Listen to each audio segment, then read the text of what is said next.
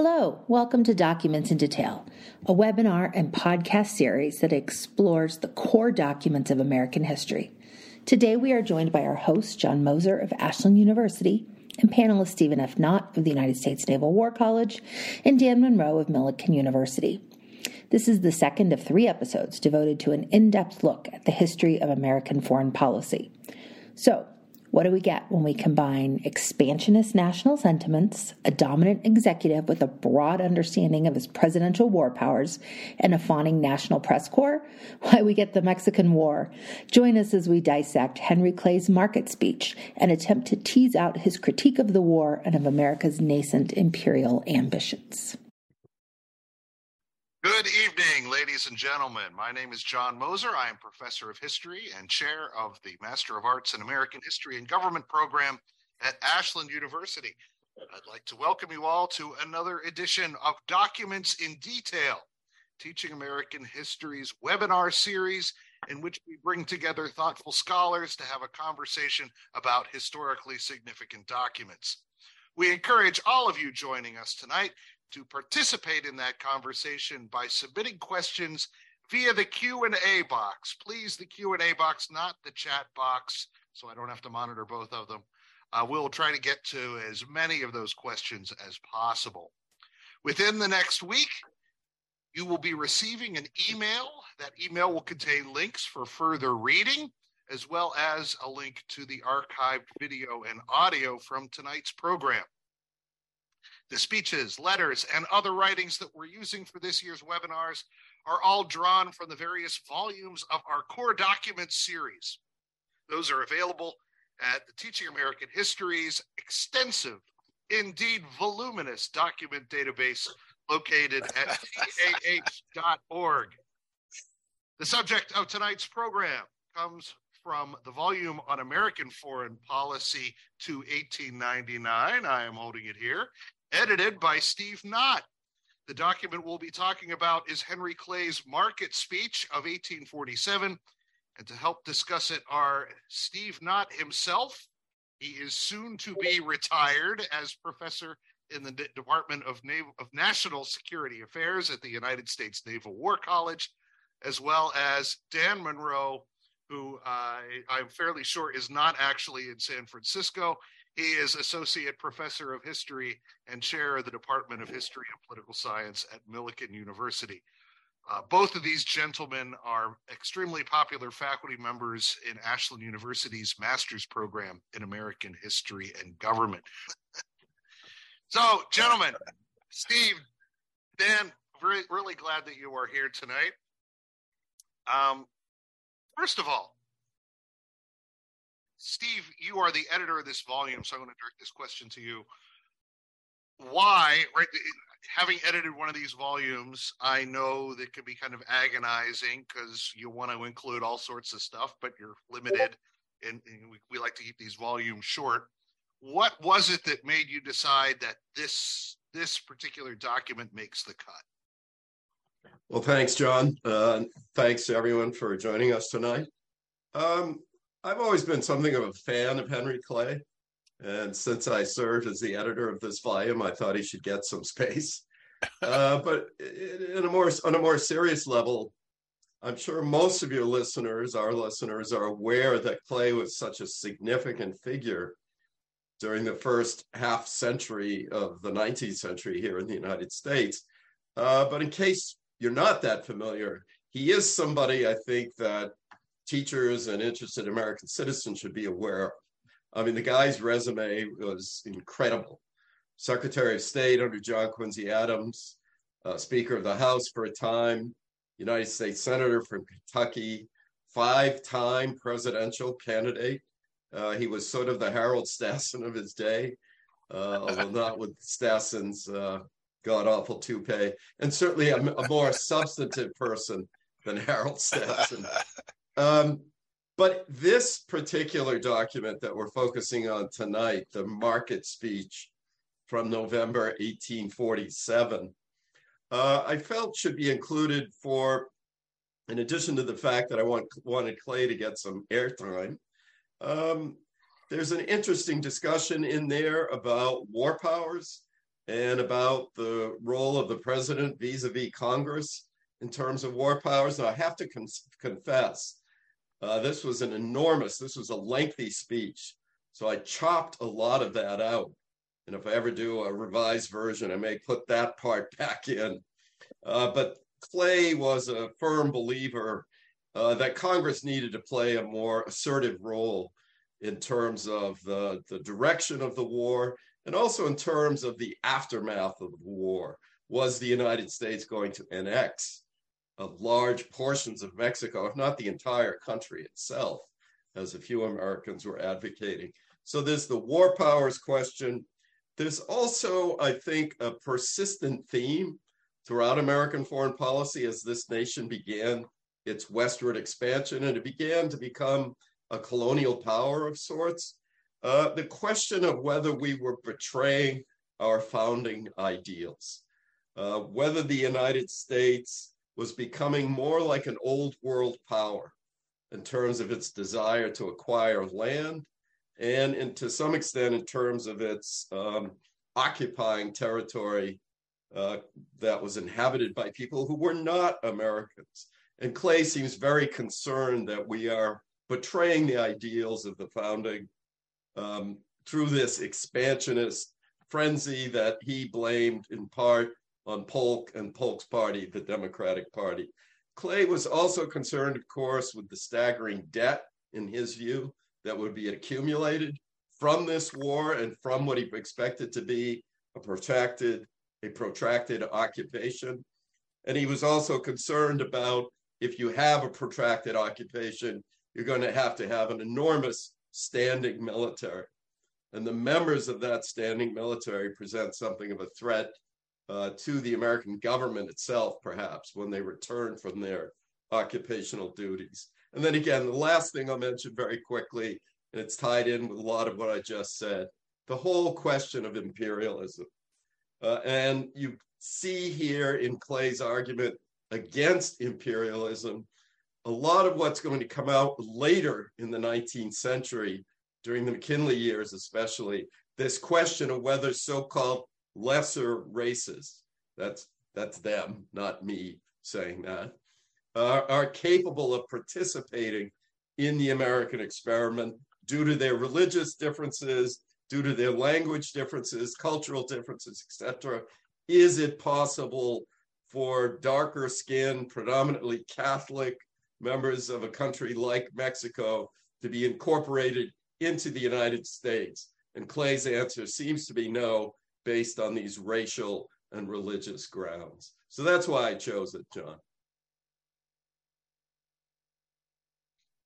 Dan, I, Dan, I, uh, I, I, I, don't know if there's anything you would care to add to that. You're not editor of the volume, but uh, anything you would say along those lines? I probably should turn my microphone on before I start pontificating no, I, uh, I, I would just uh, I think it's a magnificent volume. Uh, Steve's done a, a superb job um, as he always does, and I want to congratulate him too on the success of his Kennedy book that just came out, uh, which Thank is you. doing doing very well and should do very well. Uh, the only thing I would add is I think that uh, when I read the market speech, what I see is uh, cl- the kind of continuing debate between the Whigs and the Democrats over republicanism, small r republicanism. You know what? What's the def? You know what's how do how do we define our republic?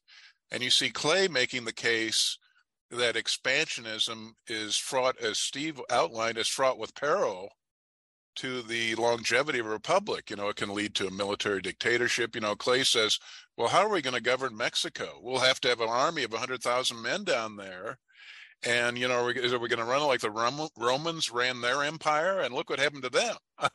you know, they ended up falling into a military dictatorship, whereas Polk and Jackson and the the myrmidons of Jacksonianism argued you can never have enough land. The more land that we absorb, the better off everyone concerned because we're spreading liberty wherever we go. And we're creating a nation of farmers and republics have an organic life just like uh, people. So uh, the agricultural stage of existence is the youthful stage of nationhood, And so the longer we preserve that before we move into industrialization and a country dominated by giant cities, which is the end stage of national life, the better. So acquiring land is a good thing. Um, and and I think that you know, as far as Polk goes, I think that was his you know ideologically, you know, young Hickory. I think he was very very much in tune with that as far as land acquisition.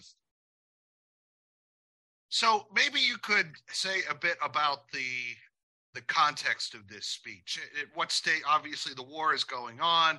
What's going on at at, at, at this moment that encourages him to give this this address? Uh, terrific question, John. Uh, look, the war begins. So this speech is November 1847. This is well into the war. Uh, the United States declares war on Mexico on April 25th, 1896. And again, we're talking here, excuse me, 1846, and we're talking here about November 1847. So the war has been well underway. And the reason your question, I think, is so important, John, uh, in part is due to the fact that Henry Clay's son, uh, Henry Jr., I guess, uh, it has already been killed in this war.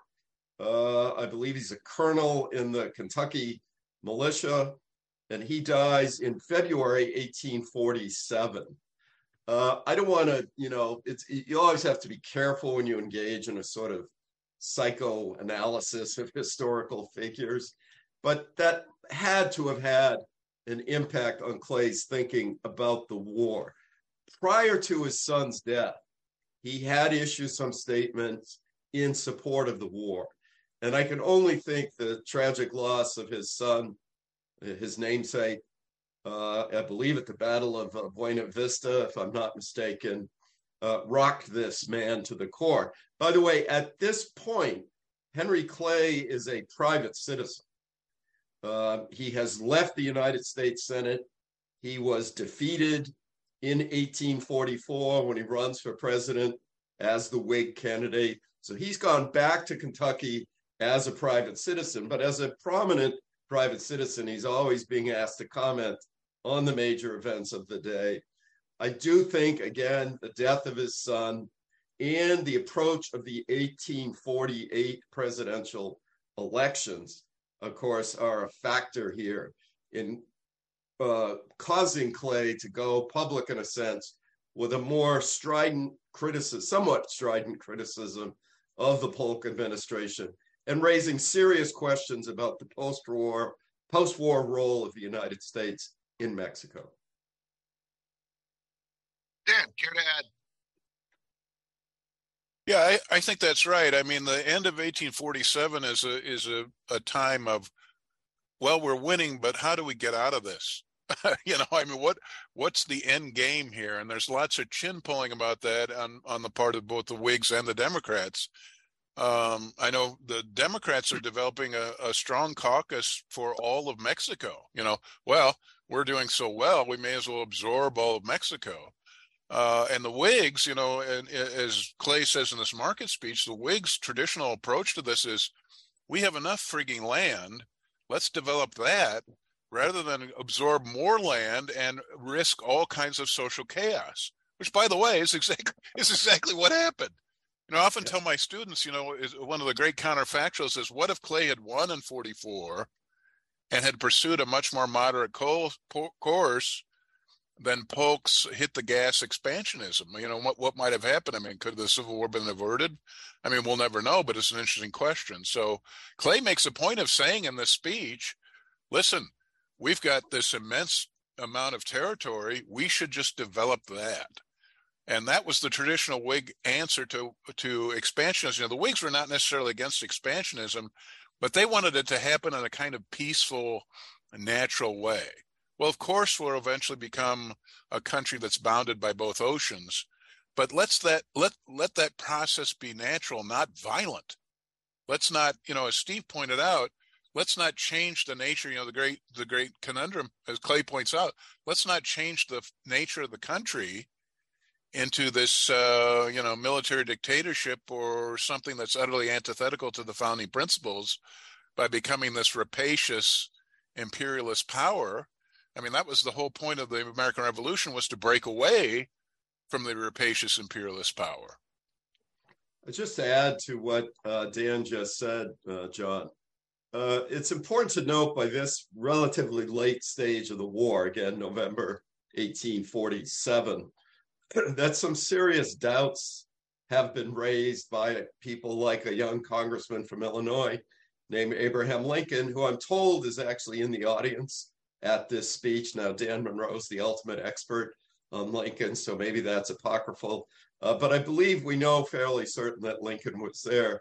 But nonetheless, there's some serious questions being raised by Lincoln and others about the account that was given by President Polk back in the spring, late winter, early spring of 1846 that leads the United States into this war. And of course, Lincoln is the one that is going to push the so called spot resolutions, wanting to know just where it was that this so called Mexican aggression had taken place. And the fact is that James K. Polk had manipulated the Mexicans into firing the first shot, had urged, Polk had urged General Taylor, Zachary Taylor, to be aggressive, to be probing, to be constantly pushing and squeezing the Mex- Mexicans. And in a way, he gets what he wants when there is a bit of a scuffle in this disputed territory. And um, again, these questions by late fall, early winter of 1847 are beginning to gain some traction. Minor question, but but market speech. What what market is this? Where is this taking place? Geez, thanks for asking me a question I can't answer, John.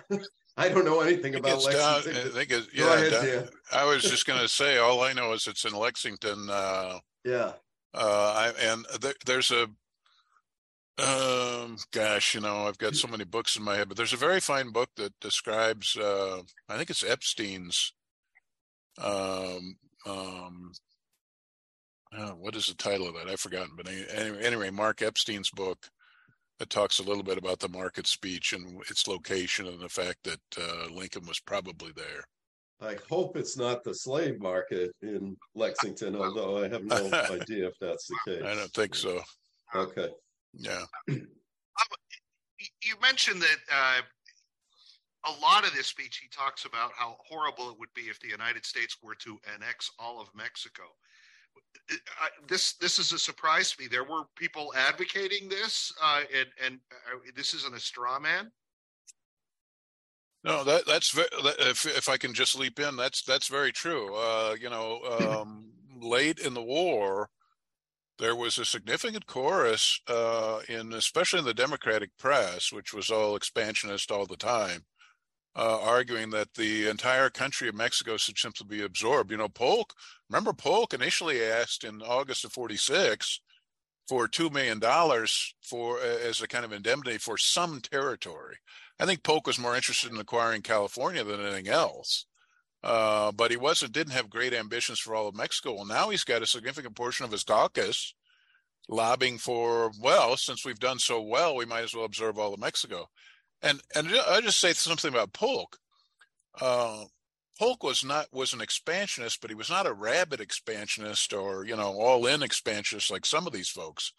You know, he settled for half of a loaf of the Oregon, for example. You know, the expansionist crowd wanted all of Oregon plus some, you know, modern day British Columbia, you know, 5440.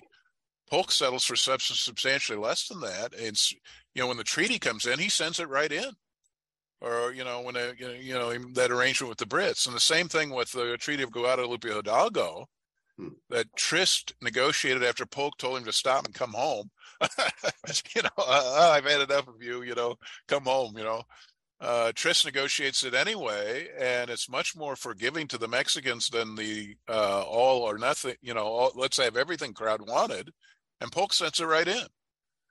So uh, Polk, I think Polk recognized that. Look, uh, you know, we can't absorb that big a matzo ball. There's it's fraught with all the problems that Clay lays out in the market speech.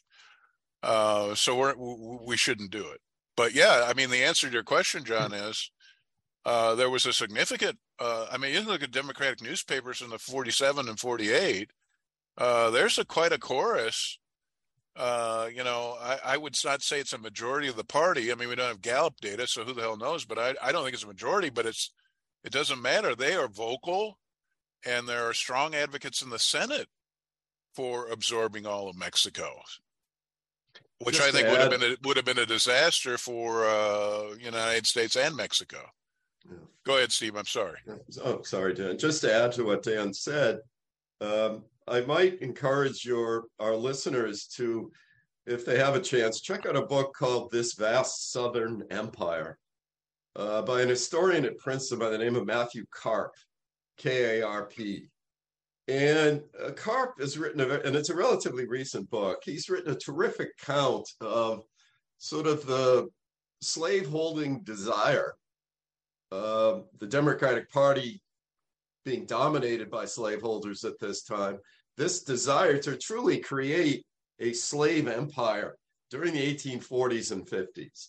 And it echoes a lot of what Dan just said in terms of this zealous desire to acquire territory uh, as much as possible in order to spread the, um, the, slavery. Uh, Karp's book I highly recommend.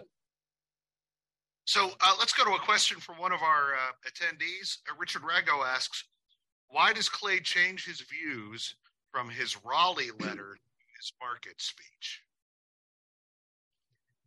Well, again, I'm not sure we can answer that with 100% certainty, but I'm I tried to at least make the case earlier that it's partly due to the impact of his son's death. Now, I realize I'm out on a limb there a bit, um, I, I won't say that the evidence for that is overwhelming, but I simply can't imagine any father watching or learning the news of who someone who was arguably his favorite child uh, killed in, in combat and not having an impact, not having an effect on the way this person thinks about the uh, the justice uh, and the continuation of this conflict.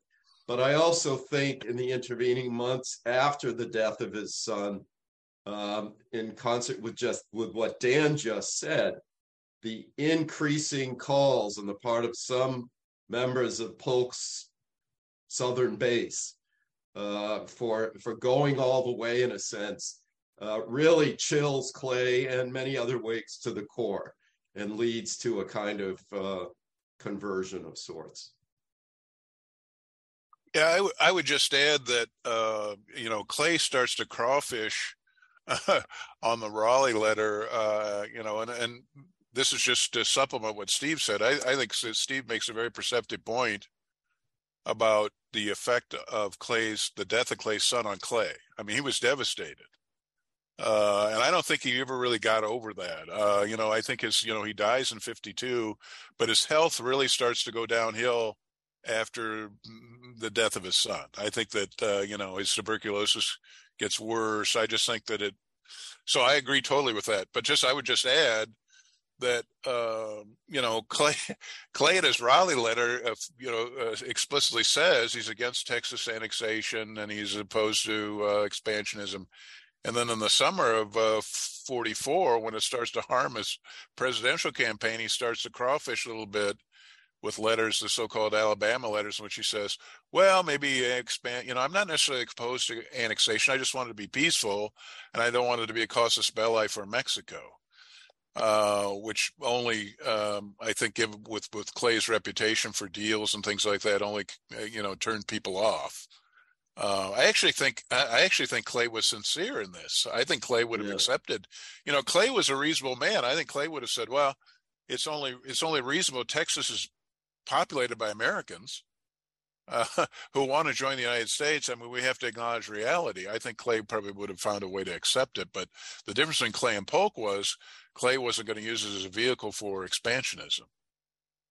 John, let me just add. Uh, you know, there's there's a thread thread here that I failed to sort of highlight in the book itself. And again, if I get a second crack at it, perhaps I'll change. But again, one of Clay's objections is the extent to which President Polk is wielding his commander in chief powers in a very, um, I almost said Hamiltonian, which for me is uh, uh, Not sure I want to go down that path, yeah, but very assertive, very expansionist manner. And things, information is starting to come out again about both the deceptive practices that Polk uh, had engaged in in early 1846, including, by the way, and this is a, a story from the Mexican War, from the Polk years, that doesn't get the attention it deserves. But one of Polk's secret initiatives, done with no congressional involvement whatsoever, was to see in the early stages of the conflict if uh, General Santa Anna, who was living in exile in Cuba, if the United States could strike a deal with Santa Anna to get him back into Mexico. And in exchange for helping Santa Anna restore some of the power he once had in Mexico, Santa Anna would give us, give Polk the, the territory that he was demanding. Um, and so this was what today we would call a covert operation. Polk gives it the green light. Uh, the blockade of Mexico is lifted for a brief period of time to allow uh, Santa Anna to go back into Mexico. He's welcomed as sort of a returning hero. He does uh, come back into power in a sense. And what does he do? He completely betrays the Americans who were responsible for putting him back in a position of power. These kinds of things are starting to seep out. And there's an element of Polk's presidency, what some 20th century historians might have called an imperial presidency, that I think disturbs good Whigs like Henry Clay, like Abraham Lincoln, and others who are very concerned about this growing presidential authority, particularly in foreign affairs. Um, something, a lot of this speech concerns the question of if we were to take over Mexico, what the heck do we do about the Mexicans? Uh, uh on the one hand, they're so different from us, they couldn't really be part of our country. On the other hand, we can't rule over them and deny them uh, or, or you know, tax them without their without their representation. Um, I, I'm wondering, those who did advocate occupying Mexico, did they have an answer for that? Did, did they have an idea what they were going to do with the Mexicans? No, I don't. I don't think they did. I think that their, you know, their their approach was typical uh, uh, ethnocentrism and uh, ra- assumption of racial supremacy. You know, they'll become kind of like vassals um, you know, not slaves necessarily, but uh, kind of like a peasantry or vassal state. I mean, this is this is what uh, why Clay's fear about uh, you know the, the, this the threat to the republic of this whole endeavor. Uh, you know why he expressed those concerns because you know if you be, if you become a kind of Roman state where you have kind of vassals, you know, vassal countries that are supplying you with uh, you know uh, natural resources while their populace remain in kind of a semi uh, peasant state. And that's who you are. That's not the raison d'etre of the United States, uh, the Natural Rights Republic. So, uh, but it, it, it's rather chilling if you read um, Democratic newspapers as a period to advocate that kind of all Mexico thing because they do have those kind of nasty uh, racialist assumptions. And Clay, and you know, to Clay's credit, he found that off-putting. And John, I would just add, if there's sort of a consistent thread throughout the history of American foreign policy, and you guys know this as well as I, we have a tendency not to think through the long-term implications of an occupation of a place like, oh, let's say Iraq or Afghanistan or maybe even Vietnam. So this is a Polk is very much, well, not so much Polk, but as Dan says, a lot of members of Polk's coalition were not particularly thoughtful when it came to the long-term implications of the of an occupation of a country as large as Mexico. I wanted to add too, uh, just in response to uh, Steve's comments on presidential powers. You know, uh, and it, you know, he, he referred to Lincoln's uh, spot resolution speech, and you know, this is all of you know the the Whig concern with Polk's actions is all of a piece with the whole reason the Whig Party emerged. you know, Andrew Jackson starts to do things, you know, like vetoing more bills than all the previous presidents combined, firing his Secretary of the Treasury and putting in a stooge and uh, Roger Taney. Uh, he's doing things as a president that that were considered a way uh, uh beyond the boundaries of proper presidential actions, and Polk is building on that legacy. You know, I don't I don't subscribe to the school that Polk um, intentionally maneuvered the country into war. What I do think is that Polk was willing to accept war. Uh, you know, he went through this process of trying to negotiate a a, um, a solution to the annexation conundrum of Mexico, and then when they didn't cooperate, well, he was willing to accept the the next step, which was war.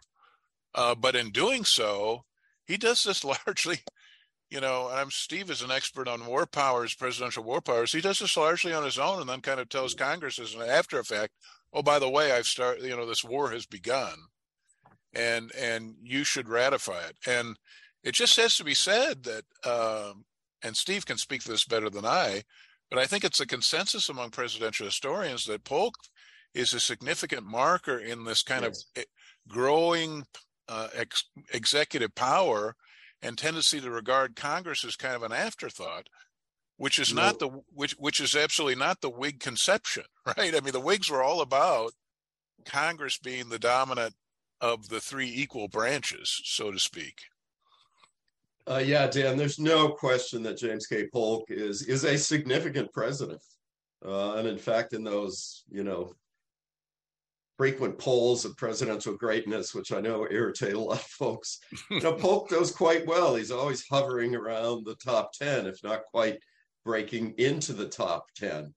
And the fact is that he was, uh, in some ways, very much a 20th century commander in chief. Uh, he is the exact opposite of James Madison, let's say. So Madison presides over our first declared war in a very hands off manner and I would say in a very inefficient manner. Polk is very much hands on. And I mean, he's literally talking with Winfield Scott and others about logistics, about supply lines, about manpower, about feeding this army that is so far from home. This is these are the kinds of details that James K. Polk as president immerses himself in. And uh, to some extent, this is going to be modeled by a lot of his 20th century uh, successors. The other thing I want to bring up, John and Dan, um, is the political price that the Whigs will pay for seeming to challenge both the men in the field who are fighting the war in Mexico and their commander in chief.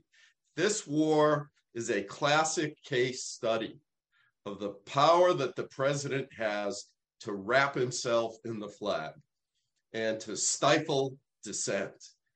And again, Dan can answer this better than I, but Lincoln is going to pay, I think, a political price for his outspoken opposition to the war. People are begin to question Lincoln's patriotism. And this is one of many examples in American history, again, to repeat myself, but I think it's important, the president has all the cards. And Clay and Lincoln, to their credit, I think can see the dangers associated, uh, uh, the dangers in a republic where people sort of stifle questions, stifle their dissent, rally around the flag for war that had at best, um, you know, questionable, a questionable rationale. Yeah, that's that's that's awesome. I go ahead, John. I didn't mean to interrupt you. I was I was going to go ahead and finish your point. Well, I was just going to say, uh, just to add, you know, add to Steve's very good point, and uh, this is an age where the popular press uh, becomes this kind of, you know, thanks to new technology, you have newspapers being distributed all across the United States, and they seize upon the opening of hostilities to pump up popular heroes and to laud them and celebrate them, like Samuel Ringgold, the artillery officer at uh, Palo Alto, who, who was in charge of the so-called flying artillery, who would like they would gallop up between the lines and fire off a bunch of rounds and you know blow holes in the Mexican lines and then gallop away. And Ringgold is killed at Palo Alto. and uh, he becomes a kind of national celebrity in death. Uh, Bob Johannsen point I have to give Bob Johannsen credit points this out in his magnificent book on the Mexican War. Um, uh, you know, it becomes a kind of popular uh, pastime to follow the exploits of American troops in Mexico. And so it makes it very difficult. You know, Steve's absolutely right. You know, Lincoln was savagely criticized in his own district, which was the own, only damn Whig district in the whole state of Illinois. Uh, but it wasn't, you know, the Mexican War uh, became was a popular war. I mean, it doesn't it, just, yeah. it, it doesn't mean that there weren't there wasn't dissent and there weren't people who were strongly against it but it's carried in the newspapers as as uh, uh, in a very celebratory way, and people get caught up in it. You know, Lincoln was dogged by criticism for that speech for the rest of his uh, natural life. Uh, you know, uh, Douglas in the debates referred to Lincoln as Spotty Lincoln.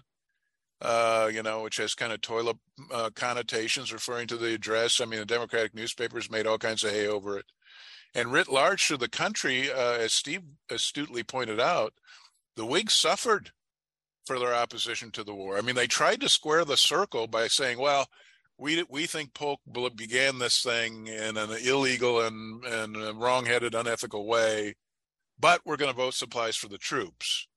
We're not going to leave the men down there without anything, you know, anything in their ammo cartridge cartridge boxes. But we're also pledged that we do not want to acquire any territory as a result of the war. So they tried to be consistent with their principles, um, I don't think it worked. you know, they tried. They tried to square the circle. They tried to avoid, you know, being outright hypocrites to their credit.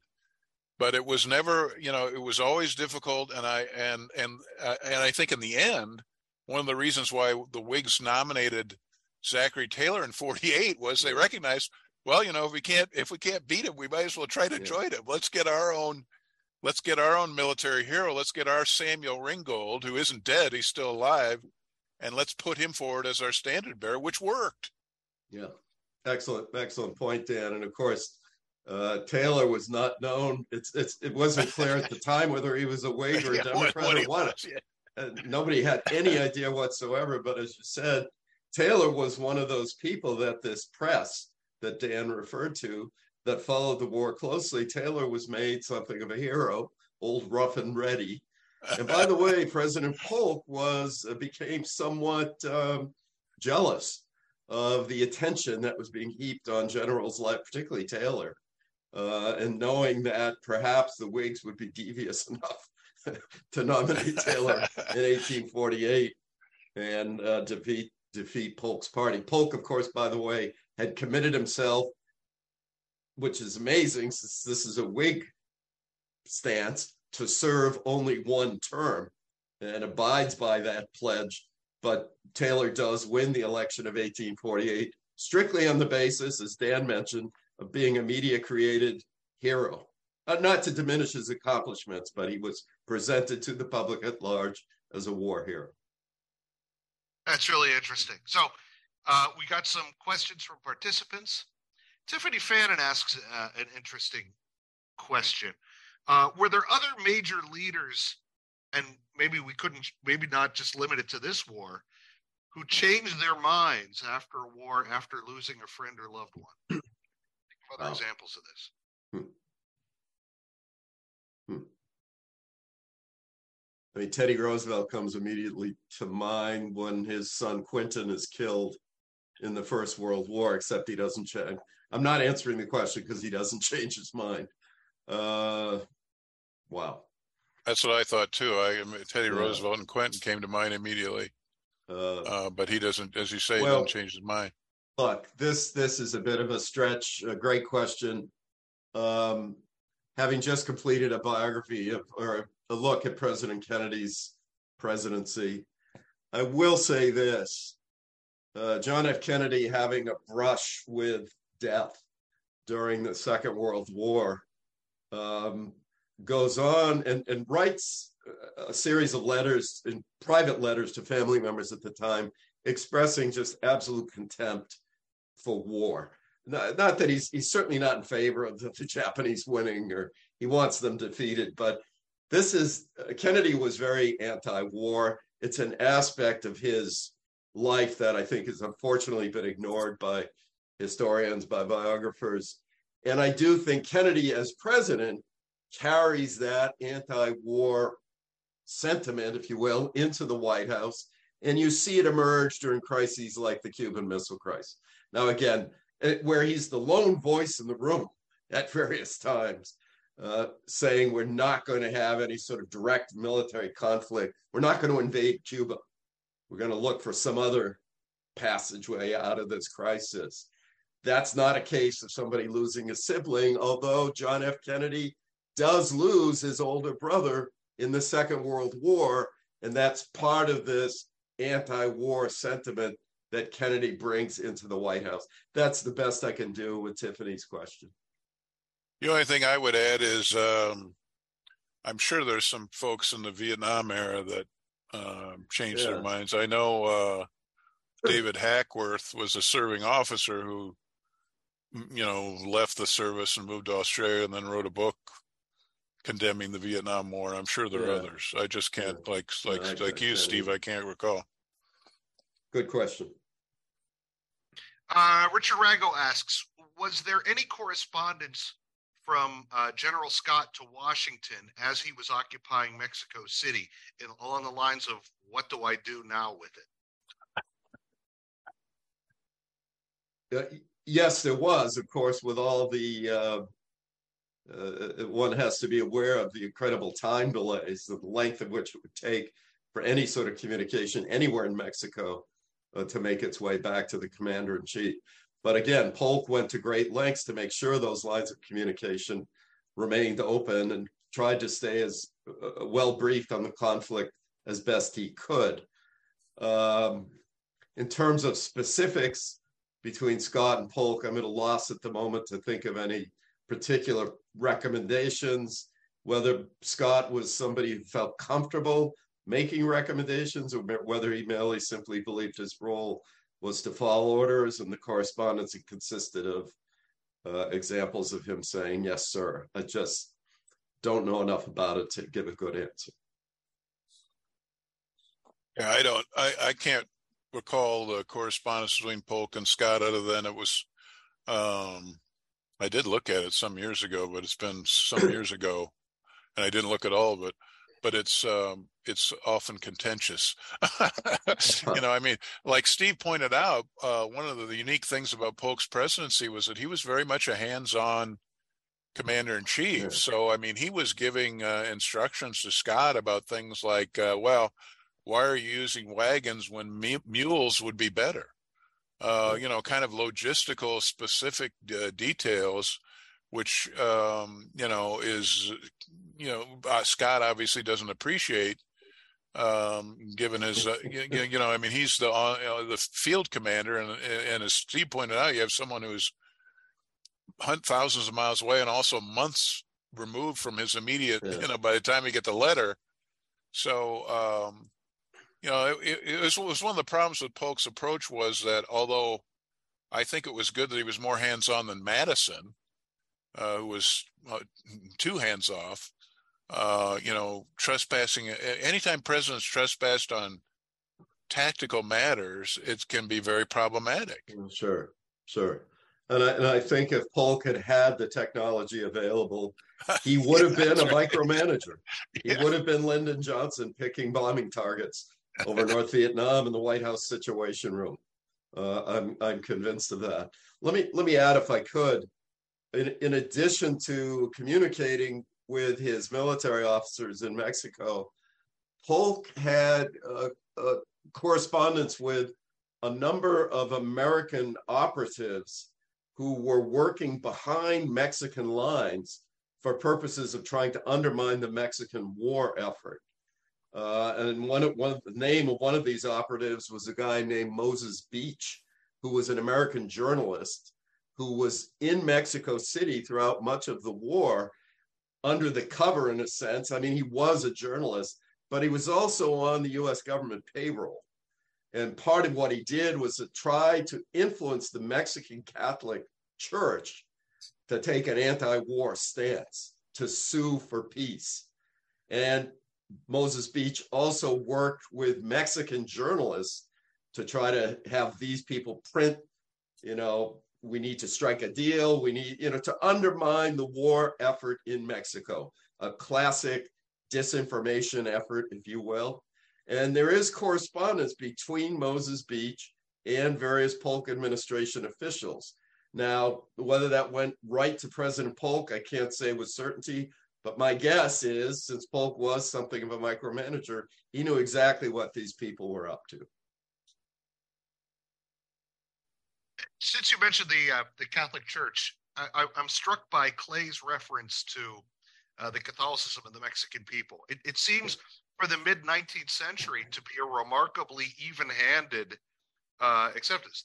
They think we're wrong, we think they're wrong. Who knows? It's up to it's up to God.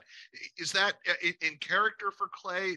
Is there a political reason why he wants to uh, avoid giving offense to Catholics, or do you know anything about that? I would, uh, uh, yeah, I, I, would just say that uh, it's in keeping with uh, with uh, Whiggism. You know, the Whigs Whigs emphasize social order, and uh, you know, in other words, avoiding conflict. Let's see if we can try to avoid the kind of social disorders. I mean, think of Lincoln's Lyceum address. Well, we're being plagued by mob violence is because people don't have any respect for the Constitution and the laws.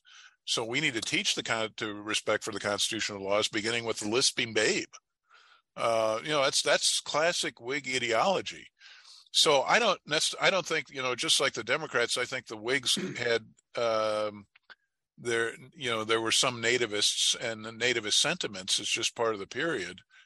But uh, I think Clay and Lincoln are much more reflective of kind of mainstream Whiggism in that they're they're uh, I think Protestant, but they're not an intolerant Protestantism. Interesting angle on Clay when he serves as Secretary of State under John Quincy Adams after the so-called corrupt bargain, which, by the way, there was nothing corrupt about, but nonetheless, uh, Clay becomes John Quincy Adams Secretary of State and he is also interested in the question of Texas, the acquisition of this of this territory. And Clay has an agent operating in uh, Mexico who is out there organizing pro-American political clubs, if you will. And the agent is using various existing Masonic lodges. I think it's the York Rite Masons who, by the way, are on the outs with the Mexican Catholic Church. The Catholic Church has always had a bit of a testy relationship to, with the Masonic movement, to say the least. And so Clay, as Secretary of State, would have been somewhat well versed on the power of the Catholic Church in Mexico uh, from his tenure 20 years prior as Secretary of State, where he's in steady communication with this American who was trying to counter the influence of the Catholic Church by using the pre existing Masonic lodges located in Mexico. Uh, in connection with that, Jared Painter asks a question that I actually had on my list as well. Uh, what about this invoking the example of Ireland? Uh, this this seemed uh, interesting to me as well as to uh, as to as to Jared was was was Clay aiming to win support from Irish Americans by drawing this comparison, or did he really think the two cases were analogous? Yeah, it's another terrific question. It may well have been uh, polit- politically motivated. I just I don't know enough about Clay's stance vis-a-vis Ireland and Irish Americans, or with the Whig attitude towards Irish Americans. Perhaps, perhaps Dan does. Uh, well, uh, um, I don't know if I can speak to Clay in Ireland, but I can say this. Uh, I mean, this is a period where you have uh, anti-Catholic riots hmm. uh, in American cities, where there's kind of resurgence of anti-Catholicism. Uh, it's very pronounced um, in in urban areas. Um, but again, I, you know, Clay and the Whigs, their approach to social disorder is, well, how can we stop this? You know, I mean, uh, we we have strife over slavery as an issue. Well, let's, you know, uh, Clay advocates well, we need to come up with some kind of gradual emancipation scheme that eliminates it because slavery is antithetical to the founding, but also doesn't cause a kind of social turmoil and chaos and bloodshed that could come from so dramatic a change. So there, you know, and, and I, I, you have to be careful talking about this because there's, you know, some Whigs are not necessarily, um, you know, might are infected with a little bit of nativism. But I think in general that uh, the Whigs are the, are, I always view the Whigs and Henry Clay as the sober people in the room. You know, you have these Democratic enthusiasts, the Jacksonians, saying, "Well, let's emphasize emotions and let's embrace the common man and let's expand and and there's no boundaries in the United States. You know, the term that you see in a lot of the Democratic newspapers was boundlessness. This is a country with no boundaries. It can go because it's the, the, the ideology of liberty can go everywhere. Whereas the Whigs were the chin pullers going, now wait a minute, let's think about the ramifications of what you're advocating. So it's the same, you know, same thing with the with this kind of religious strife. Now, Dan's uh, excellent comments made me think about the during the, the, the violence, the anti-Catholic violence that Dan just mentioned has its roots back in the 1820s and 30s, particularly during the Jackson years, uh, where there were really some horrific instances of, of, of, of violence directed against Catholic immigrants, uh, against, I believe, in one case in Boston, the actual burning of a of a of a monastery. Uh, people killed inside this building. But you know, part of the whole Whig movement, this is what Dan alluded to, and you you see this in Lincoln's Lyceum address, right? This lawlessness that's taking taken hold in the United States during the Jackson era, uh, directed against those who are out of step with the majority, uh, be it Native Americans, be it Irish Americans, be it free blacks in the North. There is this strain in Whig thought, not all, as Dan just mentioned, but this they are sort of the restraining influence against the sort of nativist violent sentiment that makes up, I would say, a substantial portion of the Democratic Party's base. Uh, Christina Byers asked a question. While going back to your uh, remarks on Lincoln and his criticism of uh, of Polk's uh, at war making uh, powers, while Lincoln, in this context, seems to be opposed to what he sees as excessive executive power, he's often accused of doing the same thing during the Civil War. Sure, how do sure. we how do we justify the two Lincolns? Well, I'll, I'll defer to Dan. He's Mr. Lincoln here. well, look, um, I think you know Lincoln definitely builds. He was a strong president, and I, and I, don't think there's any doubt that he builds on the Jacksonian and Polk legacy to exert his presidential powers in a in a uh, in an aggressive way.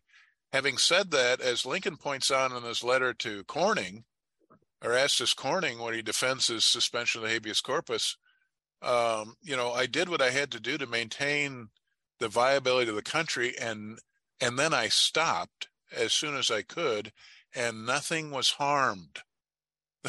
you know, no mm-hmm. one no, nothing changed. The country didn't become something else. So I think Lincoln, you know, and Lincoln is very candid, I think, uh, in his defense of his actions as president, where he, you know, he acknowledges the risks that are inherent with the president suspending the risk of the writ of habeas corpus, but he also explains the necessity under which he acted and the fact that he uh, restored the writ as soon as he felt he was able.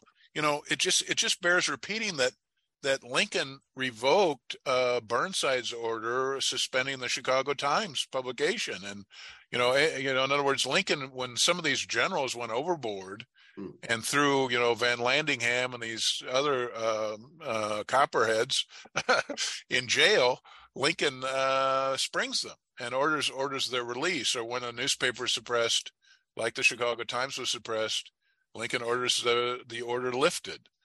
So I, you know, I I'm you know this is this is a. I understand that this is a subject about which people are much interested including myself mean we don't want we don't want presidents doing things that violate the Constitution and the law. Uh, but I don't think Lincoln is is an example of that. I think Lincoln Lincoln was faced with extraordinary circumstances and acted with uh, with great reluctance, but also did what he had to do to maintain the viability of the country. Yeah, I think he also doesn't Lincoln overturns Fremont's order in Missouri. Yeah. Dan. Oh yeah, right. Look, it seems to me that every time, and Dan laid this out beautifully, President Lincoln goes out of his way to link his actions with the Constitution, with the founders. I mean, this man is a lawyer. He has great respect for the rule of law. I just don't see that same effort being made in this instance by James K. Polk, or certainly by Andrew Jackson when, when he was president. So I do see in Lincoln, yes, he uh, was confronted with an extraordinary situation and took some extraordinary measures.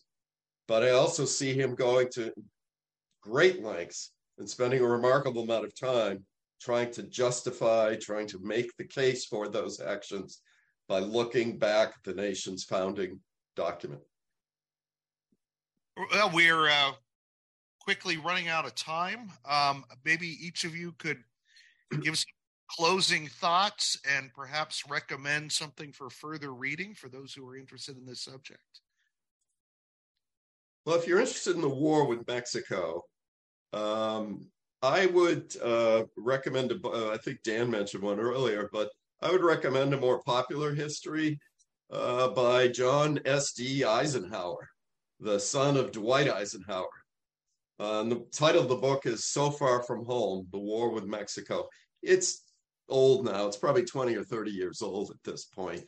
Part of the reason I recommend it is it's easily accessible, but John Eisenhower did his homework. And uh, I also think, you know, if you read it closely, you can get some, you see some little gems, perhaps, some little insights into the Eisenhower way of war. So it's it's a fascinating book. Yeah, I, would, I could add, sorry, oh, Dan, go ahead. No, no, please. Not at John S.D. Eisenhower also wrote uh, for the American Presidents series. Uh, in fact, I've got it right behind me here. Uh, he wrote the biography on Zachary Taylor. And it's, again, a popular history, uh, but it's of Taylor's brief presidency, but it deals quite a bit with Taylor and the Mexican War and touches on the issues Dan and I mentioned earlier about Taylor being sort of a media creation of sorts. I was just going to echo your endorsement of uh, Eisenhower's History of the Mexican War. That's a very fine book, and it's very accessible, and uh, I like it a lot. If you want to read more about Clay, I think the Heidlers, one volume biography of Clay, is very good. I think it's David and Jeanne Heidler. Yes. Uh, that's just excellent. Uh, now, Robert Remini has written a one volume his biography of Clay. That's very good too. I think the Heidlers, and, and I love Remini's work, but I think the Heidler's book is full of insight. Um, it's very engaging. Uh, they're just a really dynamic duo. So that's if I was going to pick up one book on Henry Clay, it would be the Heidler's uh, biography. I enjoyed that immensely. I would echo what Dan just said. The Heidlers do a terrific job. And they're very nice people too. I uh, not to you know sound like I'm name dropping or anything, but I met them at a conference. They just couldn't have been more pleasant. So they're great, they great are. people, great people in addition to being fine historians. Dan, I used to teach with the Heidlers at the Air Force oh, Academy. Oh, okay. Academy, so, so, you know, yeah, they're friends of sort. Good people. No, I just, I just think the world of them. All right. Well, I want to thank both of our panelists, Steve and Dan, as well as our participants for their questions. Uh, if, if, you didn't have a chance to take the professional development poll at the beginning of the webinar, would you would you please do so now? Uh, we'll fl- maybe flash it back up here again. Again, the feedback will help us make decisions regarding the types of professional development opportunities we offer. Uh, as a reminder, you will be receiving an email within the next week, which will include a link for further readings, the ones that Steve and Dan mentioned here. It will also contain a link to the archived webinar please share that on uh, share that with your colleagues get it out there on social media help us spread the word if you've enjoyed tonight's webinar please do consider taking an online course or an in-person course in our Master of Arts in American History and Government program. You can, of course, find uh, more information about our offerings as well as all sorts of other resources for teachers at teachingamericanhistory.org. Our next edition of Documents in Detail will take place on Wednesday, January 18th, when we'll be talking about Carl Schurz's essay Against American Imperialism uh, again, coming from our core documents volume on American foreign policy to 1899, I am pleased to inform you that joining us will be this same team, Steve and Dan, uh, to talk about that document as well. Thank you again for being with us here tonight. We will look forward to seeing you next month. Until then, from all of us at Documents in Detail and Teaching American History, uh, Merry Christmas, Happy New Year. Thank you all. Thanks, everybody. Thanks again for listening to Teaching American History's webinar on Henry Clay's Market Speech. For more information on our webinars, core document volumes, in person educator professional development programs, graduate programs, and our free document library, please visit us at tah.org.